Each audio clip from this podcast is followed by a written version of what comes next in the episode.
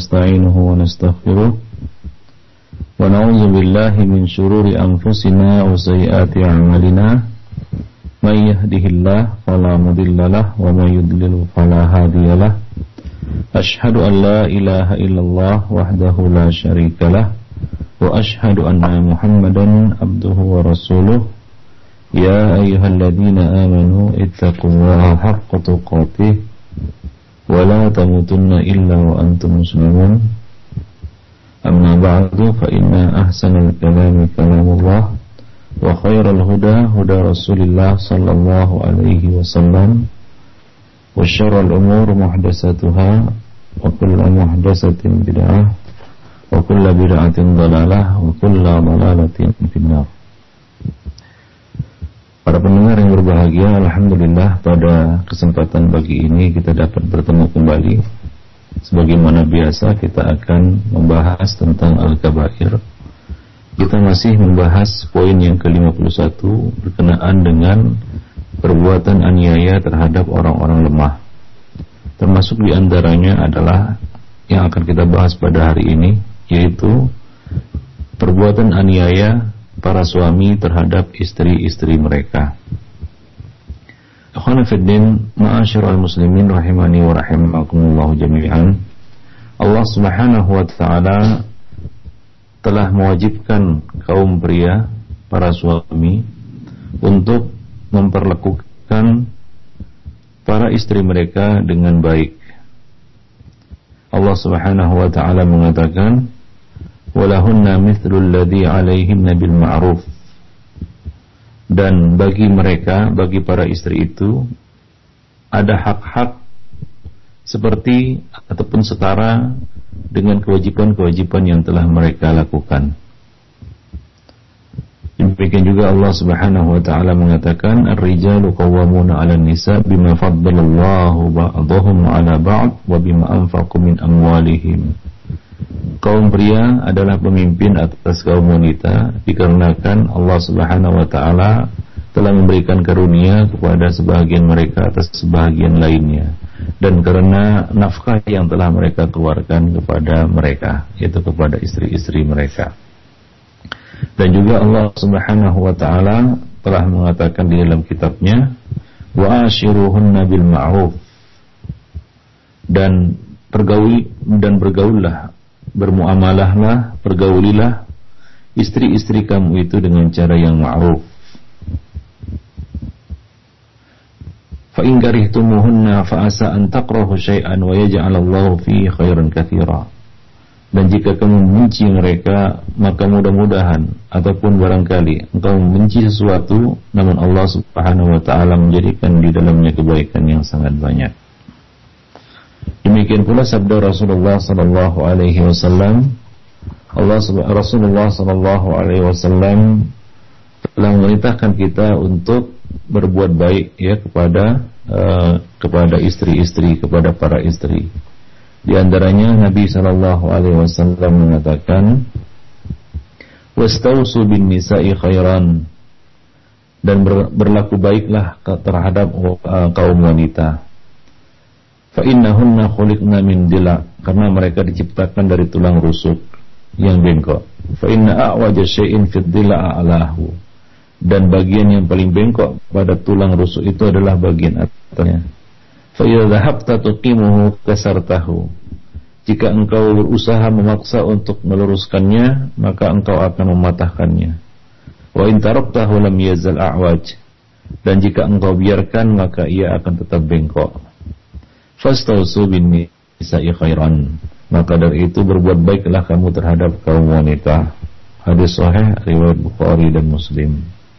Apalagi Allah Subhanahu wa taala menganugerahkan kepada seorang hamba istri yang salehah. Nabi mengatakan man razaqahullah imra'atan salihatan faqad a'anahu ala syatri dinih falyattaqillaha fi syatril baqi Barang siapa yang Allah beri rezeki seorang wanita yang solehah, maka sungguh sebenarnya Allah telah membantunya untuk menegakkan separuh dari agamanya. Maka hendaklah dia bertakwa kepada Allah di dalam menjaga separuh sisanya atau separuh lainnya. Dan juga Nabi Wasallam mengatakan, "Akmalul mu'minina imanan, ahsanuhum khuluqan, wa khiyarukum khiyarukum linisaihim." Hadis riwayat Tirmidzi dan disahihkan oleh Al Albani di dalam Sahih Sunan At-Tirmidzi. Nabi mengatakan orang mukmin yang paling sempurna imannya adalah yang paling bagus akhlaknya dan sebaik-baik kamu adalah yang paling baik kepada istri-istri mereka, yang paling baik terhadap istri-istrinya. Oleh sebab itu, kita dilarang untuk berlaku zalim kepada para istri, berbuat aniaya sesukanya, ya, uh, berbuat melampaui batas terhadap para istri. Memang mereka adalah makhluk yang lemah, ya, makhluk yang lemah, para istri posisinya tentunya di bawah suami. Maka dari itu janganlah kita memperlakukan mereka ya dengan semena-mena. Bukankah Allah Subhanahu wa taala telah menjadikan mereka di bawah kita agar mereka mendapatkan sakinah ketenangan ya. Wa ja'ala bainakum eh, Allah Subhanahu wa taala mengatakan wa min ayatihi an khalaqalakum min anfusikum azwajan litaskunu ilaiha. Wa ja'ala bainakum mawaddatan wa rahmah. Inna fi dzalika laayatin liqaumin yatafakkarun dan di antara tanda-tanda kebesaran Allah Subhanahu wa taala adalah Allah menjadikan bagi kamu dari diri kamu pasangan-pasangan kamu agar kamu merasa tenang kepada mereka. Dan Allah Subhanahu wa taala jadikan di antara kamu mawaddah dan rahmah cinta dan kasih sayang. Nah, bagaimana ya sebuah rumah tangga ataupun istri mendapatkan ketenangan dari suaminya ya apabila suaminya memperlakukannya dengan semena-mena. Ya, tentunya ini adalah suatu ya perbuatan yang sangat tidak uh, terpuji ya, perbuatan yang sangat tercela. Dan perbuatan dalim yang kita lakukan kepada istri itu termasuk juga perbuatan yang uh, kita katakan yang semena-mena ya termasuk salah satu dosa besar dan janganlah ya kita mengira bahwa Allah Subhanahu wa taala ya uh, melewatkan ataupun membiarkan begitu saja perbuatan zalim yang kita lakukan terhadap istri-istri kita. Apalagi si istri memang misalnya memang tidak menuntut ataupun tidaklah melaporkan suaminya tapi di dalam batinnya di dalam hatinya dia merintih dia berdoa kepada Allah Subhanahu wa taala ya agar ya, dia selamat dari ataupun terlepas dari kedaliman uh, suaminya. Allah Subhanahu wa taala wa ta'ala mengatakan wala tahsabannallaha ghafilan amma ya'malu dhalimun innama yuakhiruhum liyaumin tasqasu fihi al-absar janganlah kalian mengira bahwa Allah ya, tidak tidak tahu ataupun lalai terhadap apa yang dilakukan oleh orang-orang yang zalim Sesungguhnya Allah Subhanahu wa taala menunda mereka sampai pada hari di mana mata-mata pada hari itu akan terbelalak. Demikian juga Allah Subhanahu wa taala mengatakan wa may yadhlim minkum adzaban. Surat Al-Furqan. Barang siapa yang berbuat zalim di antara kamu, maka kami akan merasakan kepadanya adab yang sangat besar. Demikian juga Allah Subhanahu wa taala telah mengharamkan kezaliman ini atas dirinya dan menjadikannya haram di antara eh, di antara manusia. Allah Subhanahu wa taala mengatakan dalam sebuah hadis qudsi yang diriwayatkan oleh Abu Dzar dari Rasulullah Allah Subhanahu wa taala mengatakan ya ibadi inni haramtu dzulma ala nafsi wa ja'altuhu bainakum muharraman fala tadzalamu. Wahai hamba-hambaku, sesungguhnya aku haramkan kezaliman atas diriku dan aku jadikan kezaliman itu haram di antara kamu, maka janganlah kamu saling menzalimi. Nah, orang-orang yang berbuat zalim lalu dia merasa Allah Subhanahu wa taala tidak membalas kezalimannya, janganlah ia mengira bahwa Allah Subhanahu wa taala lupa.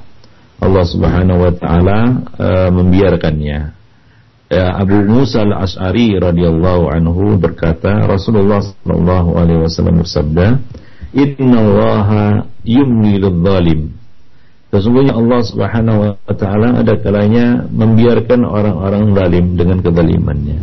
Ya, fa idza akhadahu lam yuflithu. Namun jika Allah Subhanahu wa taala mengambilnya yaitu menyiksanya, maka ia tidak akan melepaskannya. Artinya ya, orang zalim ini tidak akan bisa lepas ya dari hukuman dan siksa Allah Subhanahu wa taala.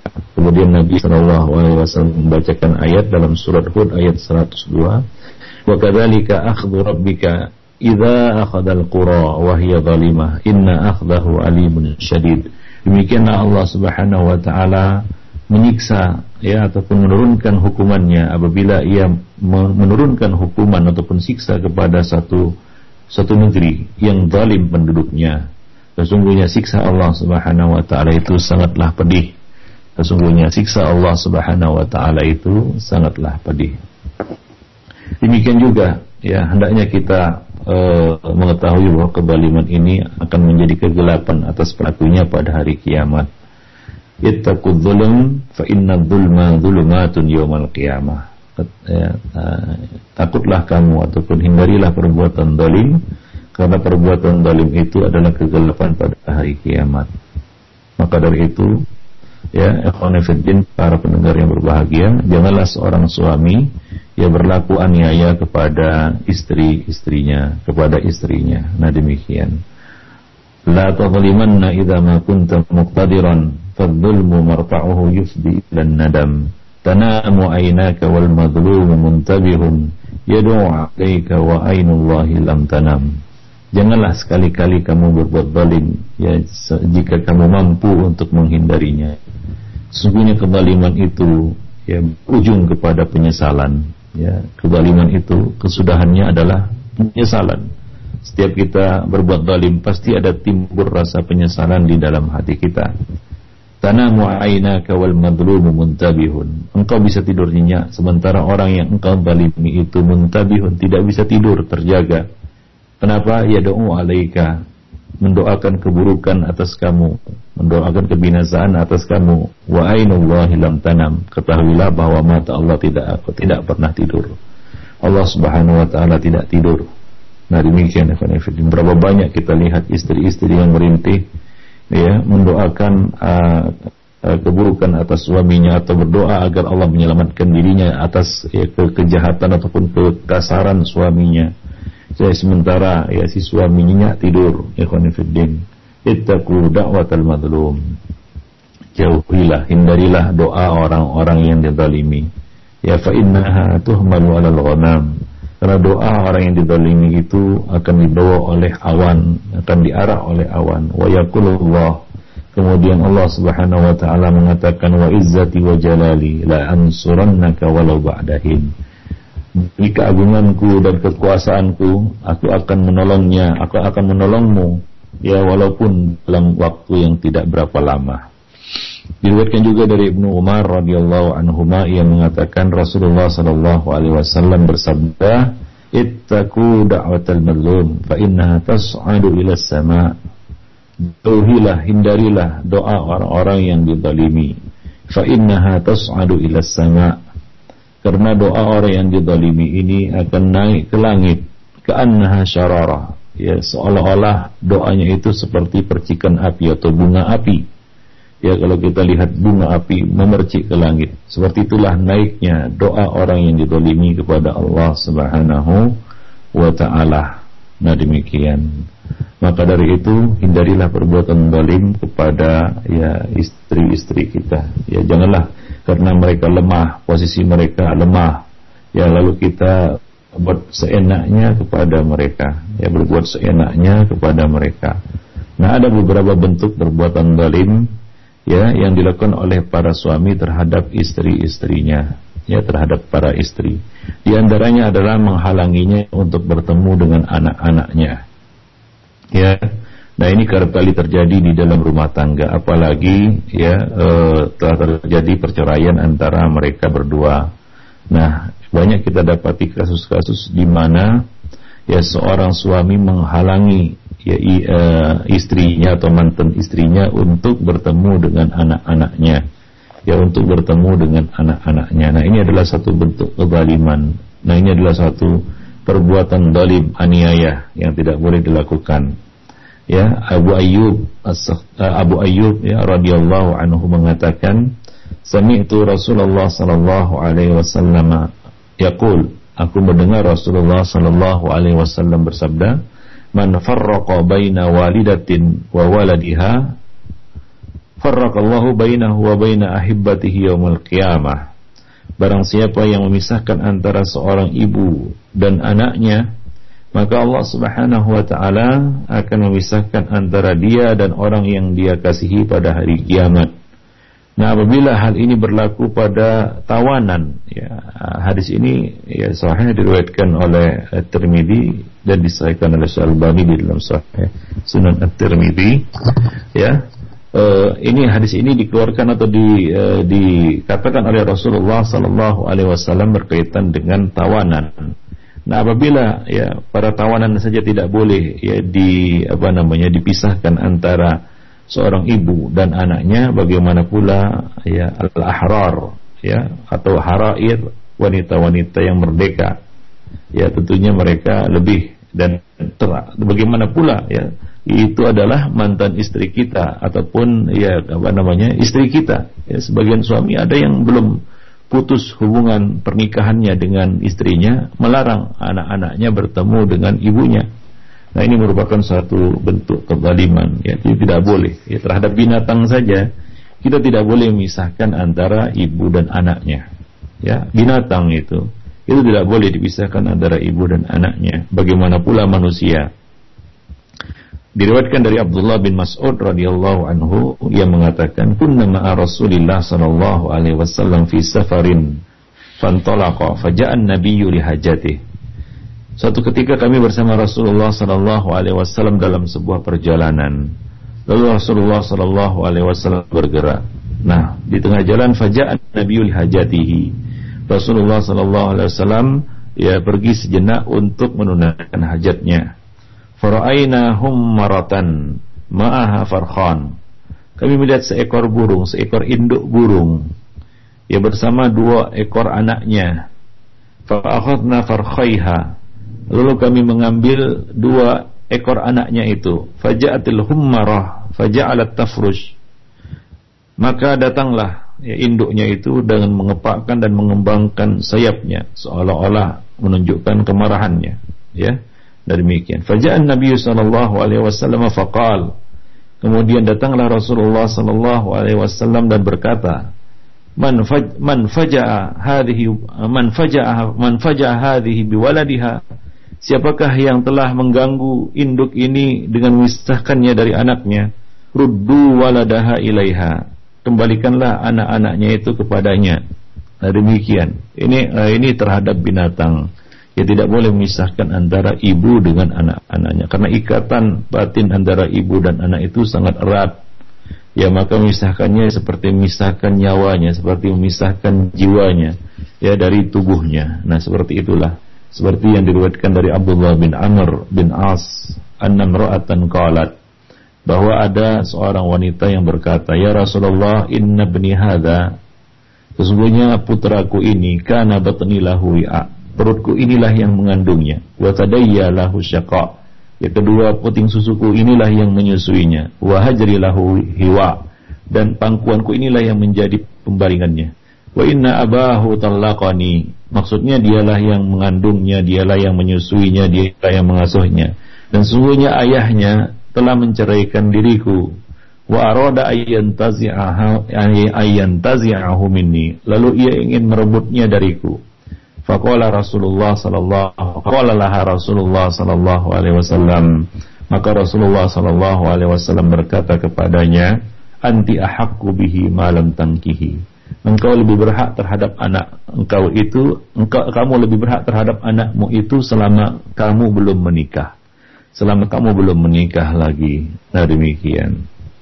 Hadis ini sahih diriwayatkan oleh Abu Daud dan disahihkan oleh Al Albani beliau mengatakan di dalam Hidayatul Ruwat sanadnya sahih dan disahihkan oleh beliau di dalam sahih Sunan Abi Daud nah demikian Nabi mengatakan anti ahakku bihi malam tangkihi engkau lebih berhak terhadap kamu lebih berhak terhadap anakmu itu selama kamu belum menikah lagi. Nah demikian. Abu Hurairah radhiyallahu anhu meriwayatkan kepada kita ia mengatakan sami'tu imra'atan ja'at ila Rasulillah wa ana qa'idun indahu. Aku mendengar ada seorang wanita datang menemui Rasulullah sallallahu alaihi wasallam. Pada saat itu aku duduk di sisi beliau. Faqalat wanita itu berkata, "Ya Rasulullah, inna zawji yuridu an yadhhaba bi ibni." Wahai Rasulullah, sesungguhnya uh, suamiku itu ingin membawa pergi anakku ini. Waqad saqani min bi'rin abi inabah waqad nafa'ani. Sesungguhnya anakku inilah yang mengambilkan air untukku dari sumur Abi Inabah dan dia telah banyak berjasa dan membantuku. Maka Rasulullah mengatakan istahima alaihi. Berundilah untuk mendapatkannya. Faqala zaujuha, maka suaminya mengatakan, "Mayuhaqini fi waladi?" Siapakah yang lebih berhak terhadap anakku itu selain diriku? Faqala Nabi sallallahu alaihi wasallam, maka Nabi sallallahu alaihi wasallam mengatakan, "Hadza abuk." wa hadhihi ummuk fakhudh bi yadi ayyihi syi'ta Nabi berkata kepada anaknya itu ini ayahmu ini ibumu. Ya, maka peganglah tangan siapa yang kamu suka yang kamu sukai. Fa akhadha bi yadi ummihi fantalaqat bihi. Ternyata anak itu meraih tangan ibunya dan ibunya pun membawa pergi anak tersebut. Jami'an. Jadi merupakan dosa besar ya seorang uh, ayah atau e, seorang e, kita katakan lelaki ya memisahkan ya e, ibu dari anaknya atau termasuk dosa besar adalah termasuk salah satu kejahatan dan perbuatan aniaya terhadap para istri adalah memisahkan mereka dari anak-anak mereka. Nah demikian Konfidin. Dan di antara perlakuan buruk yang dilakukan oleh para suami terhadap para istri adalah qat'un nafaqah anha, memutus nafkah terhadap istri-istrinya yang memutus nafkah terhadap para istri. Nah, ini adalah satu perbuatan yang ya kita katakan zalim, aniaya. Ya karena Allah Subhanahu wa taala telah mengatakan di dalam kitabnya ya uliyun fikdu saatin min saati hendaklah orang yang punya kelapangan memberikan nafkah sesuai dengan kelapangan yang dimilikinya Umangku diro qadira alaihi rizquhu falyunfiq mimma atahullah. Dan barang siapa yang dibatasi rezekinya, ya, maka hendaklah dia memberi nafkah dengan apa yang Allah telah subhanahu Allah Subhanahu wa taala telah berikan kepadanya, rezeki yang Allah bagi untuknya. La yukallifullahu nafsan illa ma ataha. Sungguhnya Allah tidak memberikan uh, tidak membebani satu jiwa atau seseorang melainkan menurut apa yang telah Allah Subhanahu wa taala berikan kepadanya. Saya ja'alallahu saya ja'alullahu ba'da usrin yusra. Allah akan memberikan kemudahan sesudah kesulitan. Nah demikian. Jadi Allah Subhanahu wa taala mewajibkan kita para suami untuk memberikan nafkah yang layak kepada para istri. Maka janganlah kita mendalimi mereka ya dengan memberikan atau tidak memberikan rezeki yang cukup atau membatasi nafkah kepada mereka hingga ya mereka uh, merasa kita katakan ke, uh, terganggu ya. Ya sebagian istri kita lihat kurang gizi, pakaiannya compang-camping. Ya anak-anaknya juga kurang gizi, tidak diberikan nafkah yang cukup oleh suaminya atau suaminya bermalas-malasan, tidak melaksanakan kewajibannya untuk mencari nafkah dan tidak memberikan uh, bagian yang cukup nafkah yang cukup untuk istri-istrinya. Nah untuk istri dan anaknya. Nah ini adalah satu bentuk kezaliman Rasulullah Shallallahu Alaihi Wasallam dalam satu hadis yang diriwayatkan oleh Sulaiman bin Amr bin Al Ahwas dia mengatakan haddasani abi annahu syahida hajjatul wada. Ayahku telah menceritakan kepada kita Amr bin Al Ahwas bahwa menyaksikan hajjatul wada, hajjatul wada haji wada bersama Nabi. Di mana Nabi Shallallahu Alaihi Wasallam berkhutbah. Di antara isi khutbah beliau adalah ala wastausu bin nisa'i khairan ketahuilah ingatlah oleh kalian semua agar kalian berbuat baik kepada kaum wanita fa innahunna awanun indakum sesungguhnya wanita ataupun istri-istri kamu itu ibarat tawanan di sisi kamu laisa tamlikuna minhunna syai'an ghairu dzalika. Kamu tidak berhak ya menguasai mereka selain daripada itu. Illa ayati nabi fahishatin mubayyinah kecuali mereka melakukan suatu perbuatan keji yang nyata. Fa in fa'alna jika mereka melakukan perbuatan keji yang nyata itu fahjuruhunna fil madaji. Berilah hukuman, berilah ya apa namanya hukuman berupa satu uhjuruhunna fil madaji. Pisahkanlah mereka dari ranjang-ranjang kalian. Wadribuhunna darban ghaira mubarrih. Dan pukullah mereka dengan pukulan yang tidak mencederai. Fa in ata'nakum ya jika mereka menaatimu fala tabghu alaihin sabila. Janganlah kamu mencari-cari jalan untuk menyusahkan mereka. Ala innalakum ala nisaikum haqqan dan ketahuilah bahwasanya kamu juga punya hak atas istri-istri kamu. Wali nisaikum alaikum haqqan dan dan juga sebaliknya istri-istri kamu juga punya hak atas kamu. Ya fa amma haqqukum ala nisaikum adapun hak kamu atas istri-istri kamu adalah hak kita, hak para suami ya atas para istri yang wajib ditunaikan oleh para istri adalah fala yuti'na Eh, furusyakum takrahun.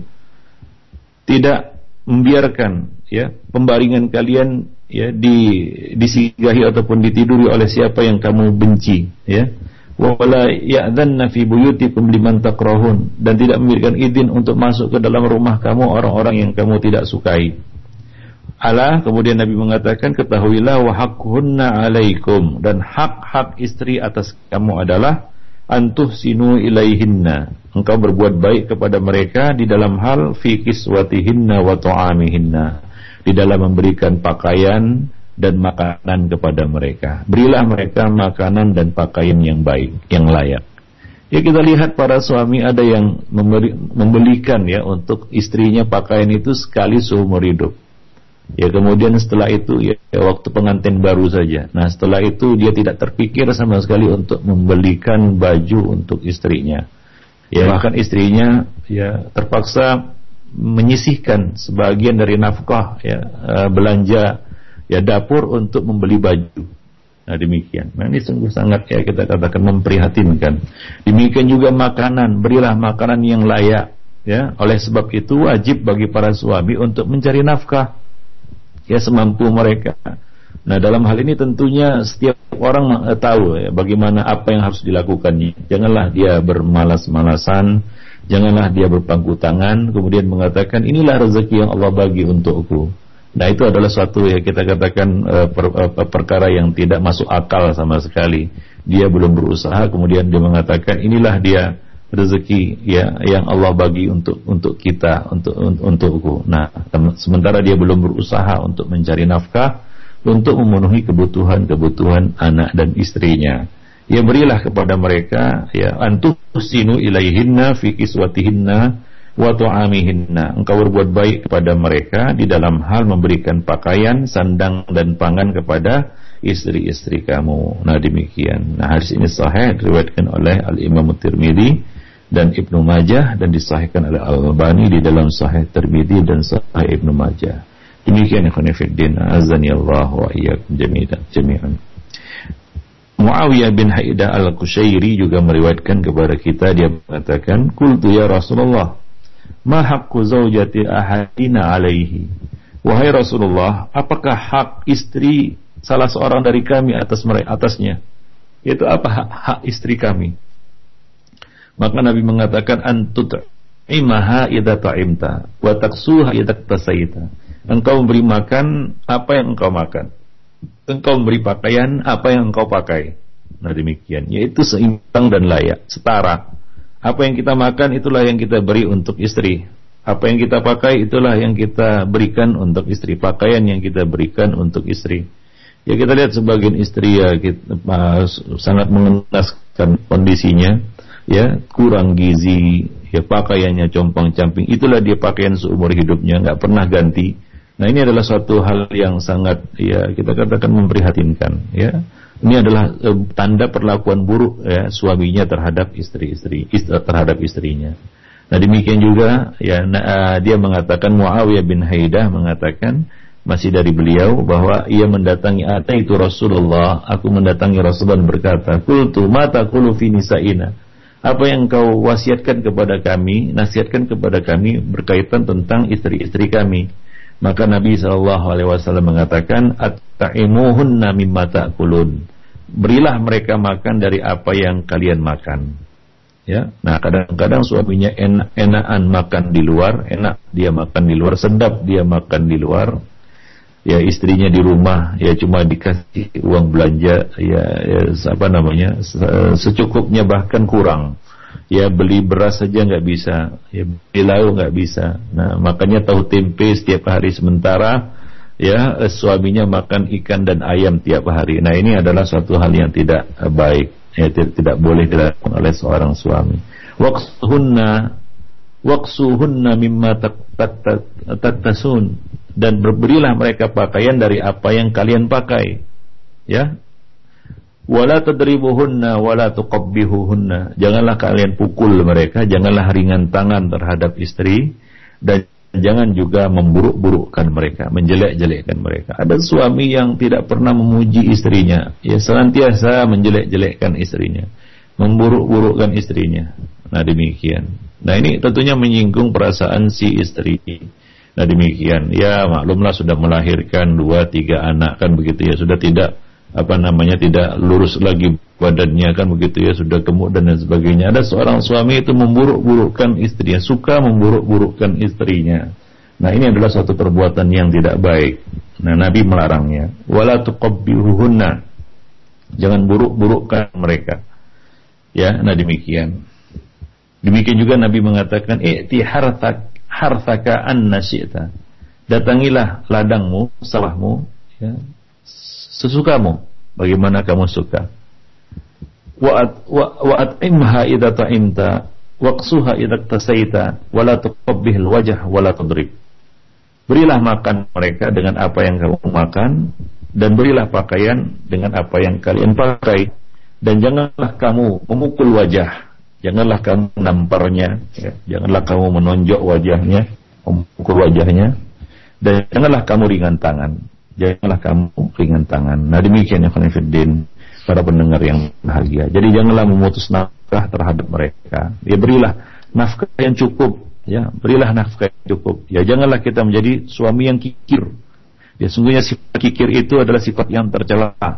Nabi Shallallahu Alaihi Wasallam mengatakan, ittaqus syuh fa inna syuha ahlaka man kana qablakum. Jauhilah ya sifat kikir. Karena sifat kikir inilah yang telah membinasakan umat-umat sebelum kamu. Ya, hadis riwayat Jabir bin Abdullah sahih diriwayatkan oleh Imam Muslim.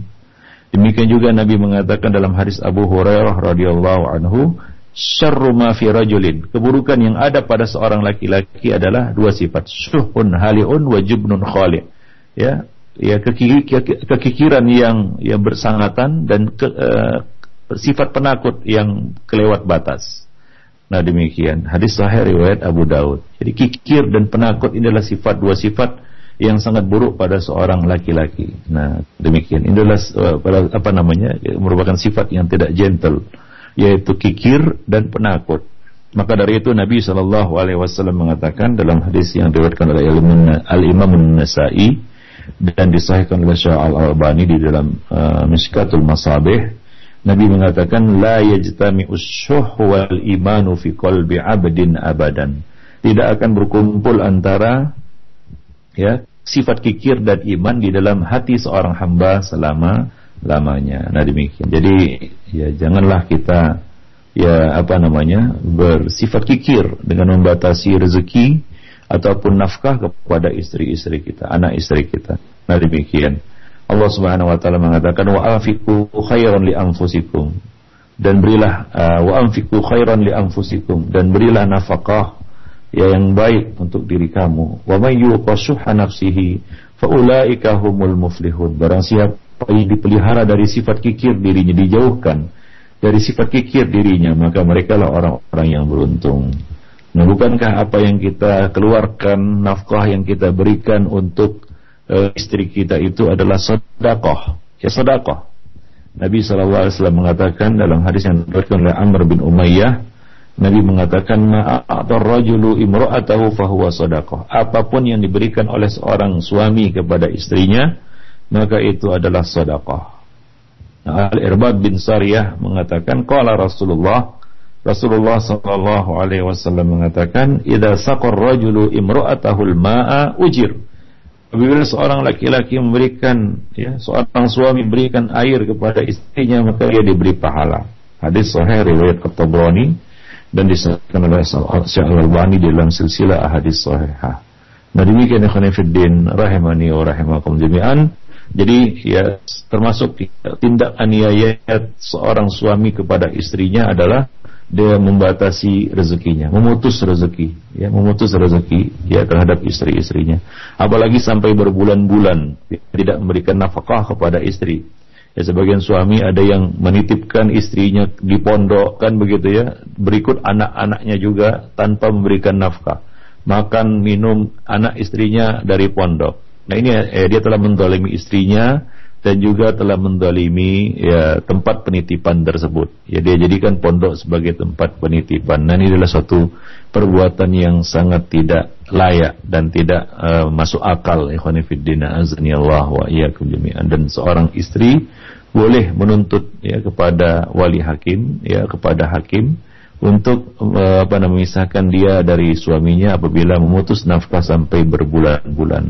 Nah demikian ya. Nah kemudian di antara bentuk perlakuan buruk ya seorang ya suami terhadap istrinya adalah perbuatan aniaya terhadap para istri adalah ad-darbu bi ghairi haq. Memukul tanpa hak dan juga ad-darbul mu'dhi ya memukul dengan pukulan yang menyakitkan ya memukul dengan pukulan yang menyakitkan ya Allah Subhanahu wa taala baru membolehkan seorang suami memukul istrinya apabila nampak tanda-tanda nusyuz yaitu tanda-tanda kedurhakaan pembangkangan istri terhadapnya. Itu pun setelah dia memberikan nasihat kepada istrinya faiduhunna kemudian setelah memisahkannya dari ranjang wahjuruhunna fil madaji barulah setelah itu Allah Subhanahu wa taala mengatakan wadribuhunna dan pukullah ya dan pukulan ini sebagaimana dijelaskan oleh Nabi sallallahu alaihi wasallam yaitu pukulan yang tidak menyakitkan. Ya Nabi mengatakan wadribuhunna darban ghaira mubarrih.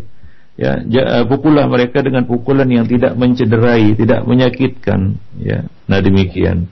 Ya eh, sebagian salaf mengatakan itu dengan menepuknya dengan menepuknya pada pahanya dan pada pundaknya tidak memukul pada wajahnya. Atau tidak juga memukul pada bagian-bagian yang berbahaya. Ya, seperti bagian depan tubuhnya. Nah itu itu berbahaya. Ya atau bagian-bagian yang vital. Ya nah itu adalah uh, per, apa namanya uh, pukulan yang tidak dibenarkan. Nah demikian. Dan ya ada seorang suami yang kita katakan ringan tangan kepada istrinya, sedikit saja salah istrinya, maka tidak ada ampun baginya, bagi istrinya, langsung main pukul. Ya, kalaulah kepada budak saja kita harus memaafkan sampai 70 kali dalam sehari, bagaimana pula istri? Nah, ada sebagian suami yang kasar ya, yang punya tabiat yang buruk, sedikit saja salah istrinya langsung main pukul, main bahkan bukan main pukul saja, main hajar main tendang kan begitu ya? Nah main banting dan main lempar dan lain sebagainya nah ini adalah satu perbuatan yang tidak terpuji. Ya menunjukkan bahwa kita ya, apa namanya uh, kita adalah orang yang ya, kita katakan buruk akhlaknya ya buruk akhlaknya. Nah demikian. Nah ada beberapa syarat di dalam memukul. Kalaupun dia layak dipukul, kalaupun istri itu boleh dipukul karena dia bangkang, ya, dan sudah apa namanya diberi nasihat ya, sudah dipisah dari ranjang tapi dia tetap membangkang maka ada catatan yang perlu di ya apa namanya diperhatikan di sini. Yang pertama adalah ayyakuna darbu akhirul ilaj. Ya hendaknya pukulan ini adalah ya apa namanya langkah terakhir. Ya langkah terakhir. Bukan ya begitu salah langsung pukul. Tidak tidak boleh. Ya akan tapi ini merupakan langkah terakhir. Ya setelah melewati dua dua langkah sebelumnya yaitu memberikan nasihat dan memberikan nasihat ini bukanlah satu atau dua kali atau tapi berkali-kali. Nah kemudian ya gak mempan nasihat sudah berkali-kali dinasihati ya pisah ranjang ya, sudah pisah ranjang dalam waktu yang cukup lama tidak juga uh, selesai maka barulah akhirul ilaj obat terakhir, solusi terakhir, langkah terakhir yaitu dengan memukul. Nah kemudian yang kedua adalah ayat sidaminhu al-islah lal intiqam. Ya, Maksud dari pukulan itu adalah untuk memperbaiki, bukan untuk membalas dendam, bukan dengan pukulan yang penuh dengan emosi, kemarahan, dan untuk menunjukkan kejantanan. Ya, demikian, bukan itu.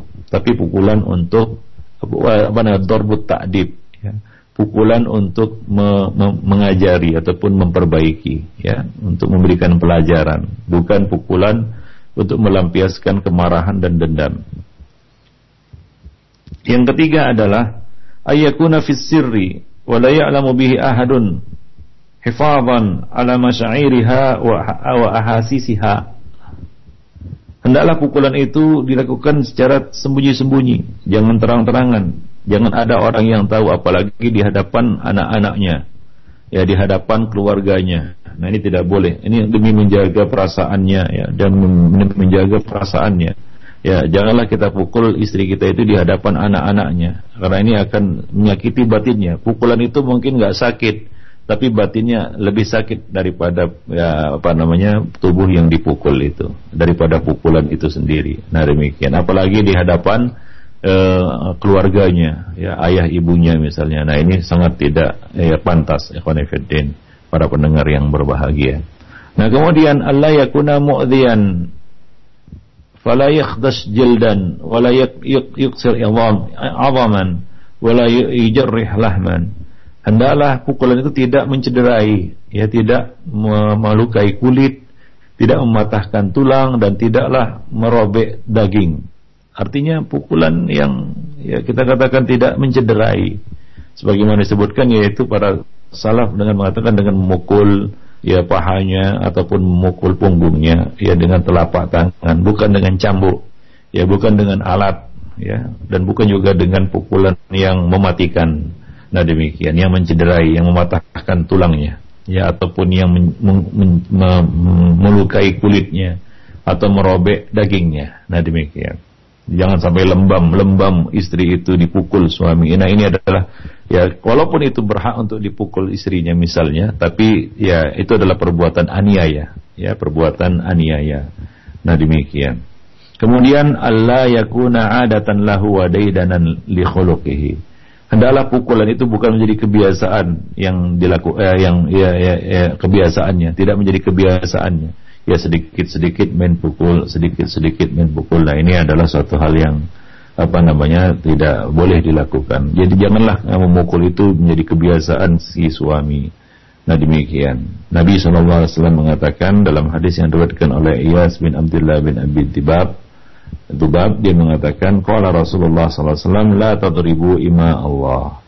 Janganlah kamu memukul hamba-hamba uh, Allah yang wanita. Nah demikian. Ya, nah uh, Umar bin Khattab datang kepada Nabi Shallallahu Alaihi Wasallam mengatakan dairnan nisa ala azwajihinna. Ya, sungguhnya Nabi uh, Umar datang kepada Rasulullah mengatakan, ya wanita-wanita telah berani terhadap uh, suami-suami mereka. Farakhasahunna farakhasa fi darbihinna.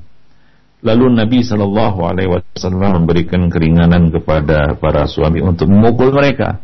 Ya, ketika Umar melaporkan kepada Nabi bahwa ini para istri sudah berani melawan kepada suami-suami mereka, maka Nabi memberikan keringanan ya, untuk memukul. Ya, maksud Nabi di sini pukulan untuk mendidik. Ya, fa'atafa bi ali Rasulillah nisaun katsir.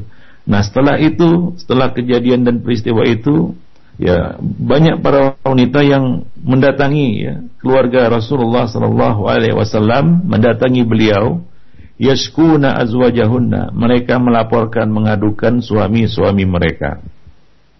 Maka Nabi sallallahu alaihi wasallam mengatakan laqad taf ali Muhammadin nisaun kathir. Sungguh telah datang kepada keluarga Muhammad banyak sekali wanita yashkuna azwajahunna. Mereka mengeluhkan dan melaporkan suami-suami mereka yang ringan tangan sudah mulai ringan tangan memukul suka memukul. Laisa ulaika bi khiyarikum. Nabi mengatakan mereka itu bukanlah orang-orang terbaik di antara kamu. Mereka bukan orang baik. Ya orang-orang yang atau suami-suami yang suka memukul istri itu bukanlah orang-orang yang baik. Nah demikian ikhwan fillah azani Allah wa iyyakum jami'an Nabi juga mengatakan ala asa ahadukum ayadriba imra'atahu darbal ima darbal amah ala khairukum khairukum li ahli. Mungkin Nabi Nabi mengatakan ketahuilah, mungkin ada beberapa orang di antara kamu yang suka memukul istrinya seperti dia memukul budaknya. Ya, Nabi melarang hal itu dan mengatakan ala ketahuilah baik-baik kamu adalah yang paling baik kepada keluarganya. Jadi janganlah kita suka main pukul, ya sedikit-sedikit main pukul. Bukankah Nabi tadi mengatakan la tadrib ya wala tadribuhunna. Janganlah kamu suka main pukul kepada istri kamu. Jadi janganlah ya apa namanya itu menjadi kebiasaan kita. Kemudian yang keenam adalah ayat jitani bal wajah. Hendaklah dijauhi e, memukul wajah. Tidak boleh kita memukul wajah. Ya kepada musuh saja kita tidak boleh memukul wajah, apalagi kepada istri. Nah, nah istri kita, ya kita pukul wajahnya, ya cedera wajahnya, cacat wajahnya, kan kita juga yang rugi. Nah demikian ikhwan Sebagian suami melakukan perbuatan ini setelah dia lakukan dia menyesal. Dia lihat apa namanya uh, ya mata mata istrinya sudah bercelak. Uh, kita katakan bercelak bukan bercelak pakai uh, dengan celak tapi sudah biru memar ya apa namanya matanya karena pukulan. Barulah dia menyesal melihat kondisi istrinya yang sudah uh, kopak kapi ya uh, uh, parah seperti itu. Nah demikian jadi hindarilah memukul wajah. Termasuk juga adalah menghindari memukul bagian-bagian tubuh yang vital. Ya seperti bagian depan tubuh ini itu jangan dipukul dadanya perutnya. Itu berbahaya. Ya kemudian alat-alat vitalnya itu tidak boleh dipukul. Ya. Nah oleh karena itu yang ketujuh ayat fihi billah dah fi sadrin. Cukup dengan menunjuk apa namanya menekan dadanya memukul pada punggungnya atau pada pahanya ya ya uh, dengan pukulan yang tidak ya apa namanya yang tidak mencederai. Nah seperti itu. Nah demikian yang konfidin para pendengar yang berbahagia. Jadi hindarilah ya perbuatan aniaya terhadap istri yaitu abdarbu bi ghairi hak memukulnya tanpa hak atau memukulnya dengan pukulan yang mencederai atau menyakitkan. Nah demikian. Kemudian ya, antara perlakuan buruk ataupun perbuatan aniaya seorang suami kepada istrinya adalah hajruha fi ghairil madja. Ia memisahkannya bukan pada ranjangnya yaitu dia apa namanya uh, yang namanya pisah ranjang itu adalah di dalam rumah bukan di luar rumah. Ya nah sebagian orang salah persepsi. Dia mengatakan pisah ranjang artinya apa? Dia keluar dari rumah itu dia minggat dari rumah atau menyuruh istrinya pergi dari rumah itu. Nah ini namanya bukan bukan pisah ranjang ini pisah rumah namanya. Ya pisah ranjang adalah dengan membalikkan tubuh ya tidak apa namanya uh, uh, apa namanya tidak menghadapnya ketika tidur ataupun tidur di apa namanya di ya di tempat yang lain ya misalnya di ruangan yang lain. Nah ini namanya pisah ranjang. Ya bukan minggat dari rumah karena itu adalah perbuatan yang dapat ya apa namanya kita katakan menyakitinya ya dan dan juga akan membahayakan keselamatan dirinya Bayangkan kalau kita tinggalkan istri kita sendirian di rumah, ya ada maling, ada apa namanya ya penjahat masuk ke dalam rumah, siapa yang melindungi? Nah demikian, demikian juga anak-anak, ya dan banyak lagi hal-hal yang merugikan. Ya jadi yang namanya al-hajru itu adalah fil madja, bukan fil ghairil madja. Yaitu uh, pisah ranjang artinya masih tetap di dalam rumah yang sama, ya bukan minggat dari rumah itu. Berapa banyak kita lihat ya, kasus-kasus di mana uh, seorang suami marah kepada istrinya lalu dia pergi selama berhari-hari bahkan berminggu-minggu bahkan ada yang berbulan-bulan. Katanya dia pisah ranjang dengan istrinya. Nah ini adalah suatu perbuatan yang salah. Bahkan itu menunjuk uh, adalah suatu perbuatan dalim perbuatan aniaya kepada istri Nabi Shallallahu Alaihi Wasallam mengatakan walayah jur illa fil bait dan janganlah dia menghajar memboikot memisahkan istrinya itu illa fil bait kecuali masih di dalam rumah. Ya wala tahjur illa fil bait. Janganlah kamu menghajar dia, janganlah kamu memisahkan dia dari tempat berpisah darinya ya e, kecuali masih berada di dalam rumah. Nah, masih berada di dalam rumah. Nah, demikian ikhwan fillah, ma'asyiral muslimin rahimani wa jami'an. Baik. Jadi perbuatan minggat dari rumah yang dilakukan oleh sebagian suami itu adalah perbuatan yang tidak benar. Kalaupun ya uh, suami apa istri kita itu berbuat durhaka. Nabi mengatakan dalam hadis uh, dalam satu hadis yang sahih diriwayatkan oleh uh, Abu Daud di dalam sunannya dan disahkan oleh Al-Albani, "Fa in khiftum nusuzahunna fahjuruhunna fil madaji'." Ya, jika kamu khawatir mereka melakukan nusuz yaitu uh, di sini kedurhakaan, pembangkangan, melawan suaminya. Fahjuruhunna fil madaji. Maka pisahkanlah mereka fil madaji ya pada tempat tidur mereka. Artinya apa? Artinya tidak melayani kebutuhan biologisnya untuk sementara waktu. Hamad mengatakan, perawi hadis ini mengatakan, yakni an nikah yaitu tidak melayani kebutuhan biologisnya untuk sementara waktu sebagai hukuman. Kan begitu ya? Nah demikian. Jadi bukan minggat dari rumah. Ya. jadi tetap masih di dalam rumah. Nah hendaknya ini dipahami oleh para suami. Agar tidak hukuman mereka tidak melampaui batas. Karena setiap perbuatan melampaui batas itu adalah suatu tindak kezaliman yang mendatangkan dosa Nah demikian ya Fanifidin Rahimani wa rahimakumullah Nah demikianlah memang ya manusia itu ya ketika uh, dia diberikan kekuasaan untuk berbuat dia sering melakukan perbuatan yang aniaya. Ya kalla innal insana la yadgha ar-ra'ahu eh, dan ingatlah sekali-kali ingat bahwa sesungguhnya manusia itu suka berbuat melewati batas. Ya ketika ia melihat dirinya sudah merasa berkecukupan. Nah, demikian juga di sini dalam kasus rumah tangga ini, ya seorang suami yang diberi hak untuk menjatuhkan hukuman kepada istri, janganlah dia menjatuhkan hukuman dengan semena-mena. Janganlah melewati batas di dalam memberikan hukuman. Ya, termasuk di dalam bab ini yaitu memisahkannya ya tidak pada tempat tidurnya, ya yaitu minggat dari rumah. Kemudian di antara bentuk kezaliman perbuatan aniaya seorang suami kepada para istri adalah hirmanuha min haqqil muasyarah. Yang menghalanginya dari hak muasyarah, dari pergaulan ataupun dari ya kebutuhannya, dari kebutuhan kehidupannya. Ya, nah demikian Dia itu maksudnya adalah kebutuhan biologisnya. Nah itu merupakan hak istri. Nah seorang suami tidak boleh menahan-nahannya tanpa hak Ya kecuali dia dalam rangka menjatuhkan hukuman ya sebagaimana yang kita sebutkan tadi, dia memisahkannya dari ranjangnya. Nah, ini kondisi tidak normal artinya si istri melakukan pembangkangan. Nah, apabila si istri telah melaksanakan hak-haknya kepada suami, maka tidak boleh suami di sini menahan hak istri atas ya atas uh, hak istri atas mereka, atas para suami, yaitu memberikan atau mencukupi kebutuhan biologis istri. Nah ini adalah suatu kewajiban suami. Ya Nabi Shallallahu Alaihi Wasallam mengatakan ya e, ketika dari Abdullah bin Amr bin As dia mengatakan kalau Rasulullah ya Abdullah ala ukhbiruka anna alam ukhbirka annaka tasumun nahar wa taqumul lail qultu bala ya Rasulullah hai Abu Abdullah kata Nabi ya alam ukhbir annaka tasumun nahar wa taqumul lail Ya, bukankah telah aku kabarkan bahwasanya engkau telah sampai kabar kepadaku bahwasanya engkau berpuasa pada siang hari dan mengerjakan sholat pada malam hari? Qultu bala ya Rasulullah. Ya. Iya tentu ya Rasulullah, sudah engkau telah mengabarkan ya kepadaku hal itu dan aku telah melakukannya. Qal maka Nabi mengatakan fala taf'al. Jangan lakukan itu. Sum waftir wa kum wanam. Berpuasalah dan berbukalah ya. Kerjakanlah salat dan tidurlah. Fa inna li jasadika alaika haqqan. Karena jasadmu punya hak atas dirimu.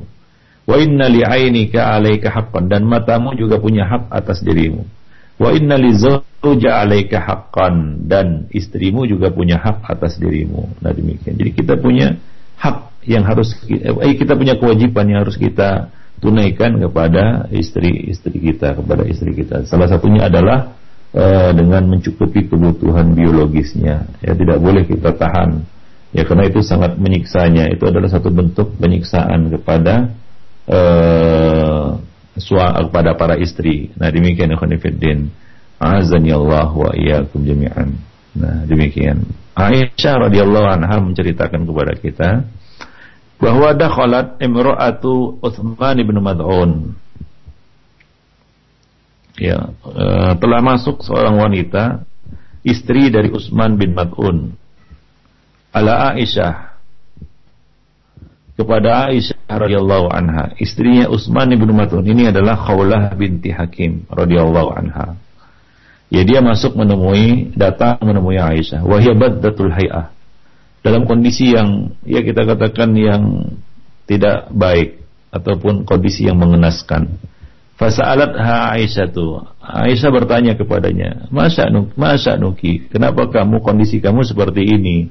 Ya qalat dia mengatakan zauji yakumul lailu yasumun nahar. Ya suamiku malam dia salat malam, siang dia puasa, ya kapan ya kesempatan untuk ya apa namanya ber canda ataupun bermain-main dengan istri ataupun memenuhi kebutuhan biologis istrinya. Dia malam sholat malam, ya siang dia puasa. Fadakhal Nabi sallallahu alaihi wasallam fadakaratu fadakarat Aisyah dzalika lahu. Maka Nabi fadakhal Nabi sallallahu alaihi wasallam. Nabi datang dari luar Lalu Aisyah mengabarkan kepada beliau tentang hal itu. Falakian Nabi Uthman ibn Mad'un.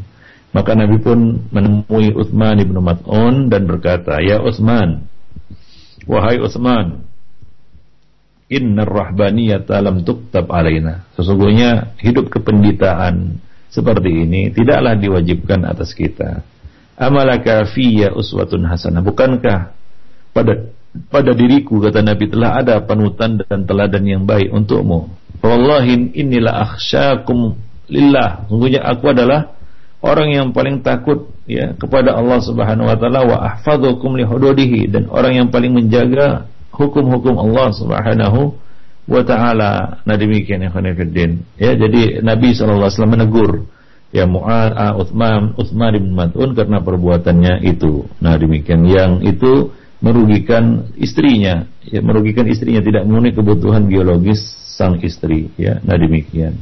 Oleh sebab itu Nabi sallallahu alaihi wasallam mentarghib ya para suami untuk memenuhi kebutuhan-kebutuhan biologis istrinya.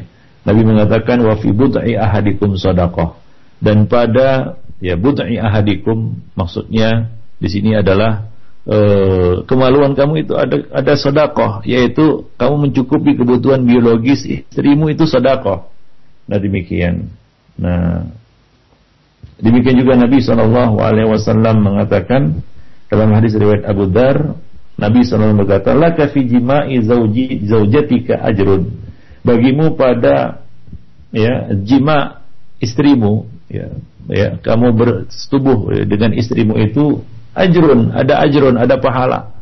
Ya, jadi ini adalah suatu ibadah. Ya azani Allah wa iyyakum jami'an. Ini adalah ibadah, ini berpahala. Ya kita kita memenuhi kebutuhan biologis istri kita, memenuhi kebutuhan biologis istri kita sampai dia puas. Nah, di sini ada ya kita katakan suami yang kurang perhatian di dalam bab ini. Ya, dia tidak mengerti perasaan istrinya. Ya, dia berbuat seenaknya saja di dalam bab ini kepada istrinya sehingga si istri merasa tersakiti. Ada yang ya kita katakan tidak mengerti di dalam bab ini hingga kita katakan hubungan biologis yang seharusnya itu memuaskan istri justru malah menyakiti istri. Ada itu. Nah, hendaknya seorang suami mengerti ini ya mengerti perasaan si istri. Janganlah dia berbuat aniaya di dalam bab ini, ya. Ya termasuk juga kita katakan melakukan hubungan biologis yang menyiksa istri itu tidak boleh. Ya, dalam arti kata berlebih-lebihan dan tidak mencukupinya juga nggak boleh. Ya, Nabi mengatakan la fi jima'i zaujatika ajrun. Bagimu pada jima istrimu itu ada pahala kata Nabi. Fakila ya Rasulullah wa fi syahwatin yakunu ajrun ya Rasulullah pada syahwat itu ada pahala Nabi mengatakan na'am ya hadis disahkan oleh Syalbani dalam sahih mawadul dhamma nah demikian ya khonifuddin rahimani wa rahimakumullahu jami'an ya. Jadi hendaknya ini diperhatikan ya oleh para uh, apa namanya uh, istri ya kepada para afwan kepada para suami hendaknya uh, ya apa kita katakan memperhatikan kebutuhan biologis ya istrinya, ya memperhatikan kebutuhan biologis istrinya. Demikian juga sebaliknya ya sebenarnya istri juga harus mengetahui hal ini, bagaimana dia memuaskan ya apa namanya suaminya di dalam bab ini. Ya, sebagaimana suami juga harus mengerti bagaimana memuaskan istrinya di dalam bab ini, janganlah dia mendaliminya karena itu sangat tersiksa ya. ya. Kita katakan si istri tidak pernah mendapatkan kepuasan dari hubungan biologis yang dilakukannya bersama suaminya atau suaminya merasa cuek saja hingga ya kita katakan ini akan apa nama membahayakan keutuhan rumah tangga mereka. Nah demikian ya Fiddin rahimani wa rahimakumullah Kemudian yang terakhir adalah al-unuf fil az-zawjiyah yaitu sikap kasar di dalam apa namanya di dalam muasyarah zaujiyah di dalam hubungan suami istri. Ya misalnya kita katakan uh, ya kata-kata yang kasar ya sikap-sikap yang kasar. Memang tidak main pukul tapi sinis ya suka memburuk-burukkan istri, ya, suka mengata-ngatai istri, menjelek-jelekkannya di hadapan anak-anaknya ataupun di hadapan keluarganya ataupun di, keluar, di hadapan keluarga istrinya. Misalnya mengatakan, "Ya si fulana ini malas, nggak pernah kerja dan lain sebagainya." Nah, ini tentunya akan menyakitinya, ya akan menyakitinya. Nah, demikian. Jadi, ya lisan, kejahatan lisan kadang-kadang lisan itu lebih tajam daripada sembilu, daripada pisau. Nah demikian. Jadi janganlah kita ya apa namanya berlaku buruk di dalam mempergauli istri-istri kita ya Allah wa iyyakum jami'an. Baik. Nah, janganlah seorang suami juga bersikap kaku ya kepada istrinya, ya tidak pernah bercanda, ya tidak pernah apa namanya mencumbuinya ataupun uh, apa bermesraan dengan istrinya ya. ya ada sebagian suami kita lihat sangat kaku dan cenderung egois dan kasar mau menangnya sendiri saja. Nah, ini tentunya akan mm, perbuatan yang aniaya juga kepada si istri. Ya nah demikian. Termasuk juga menghindari ya menjelek-jelekkan atau memburuk-burukkan ataupun menceritakan kekurangan istri di hadapan anak-anak ataupun di hadapan keluarganya ataupun di hadapan keluarga istri. Nah demikian. Dan yang terakhir adalah mentalak istri tanpa hak.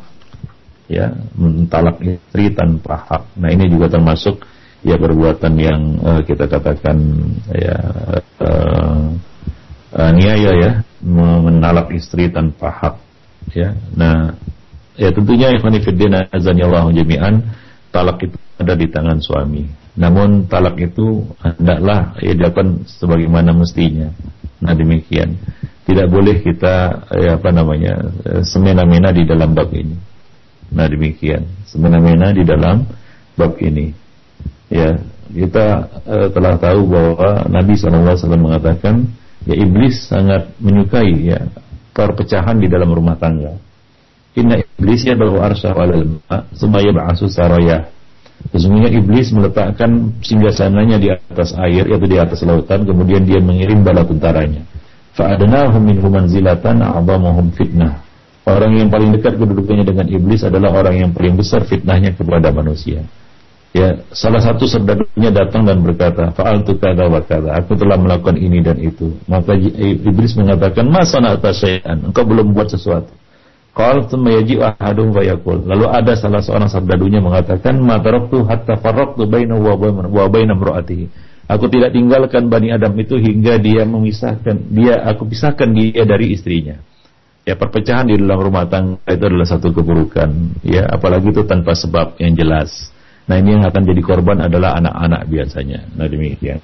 Maka Iblis mengatakan fayurnihi minhu menyuruhnya mendekat dan mengatakan nikma anta engkau baru hebat kata iblis. Nah demikian ikhwan fillah rahimani wa rahimakumullah jami'an ya. Jadi janganlah kita uh, apa namanya berlaku semena-mena di dalam bab ini ya. Janganlah kita ya berlaku semena-mena di dalam bab ini. Janganlah ini jadikan sebagai bahan permainan ya. Hibur apa namanya sebagai permainan. Talak ini sebagai permainan. Sebagian orang ya kita lihat seperti itu. Ya mereka memperlakukan istri apa namanya menjadikan talak ini sebagai suatu permainan. Nolak semaunya saja kapan dia mau dan tidak memikirkan akibatnya. Nah demikian ya khonifuddin azanillah wa iyyakum jami'an.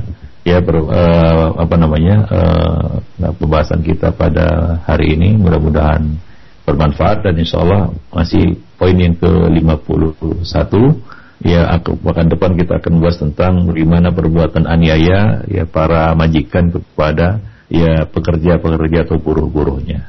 Nah demikian pembantu ya supir dan sejenisnya. Nah demikian yang Azan yang demikian. Uh, demikian saja mudah-mudahan bermanfaat bagi kita semua dan khususnya bagi saya. أقول قولي هذا أستغفر الله لي ولكم لسائر المسلمين إنه هو الغفور الرحيم.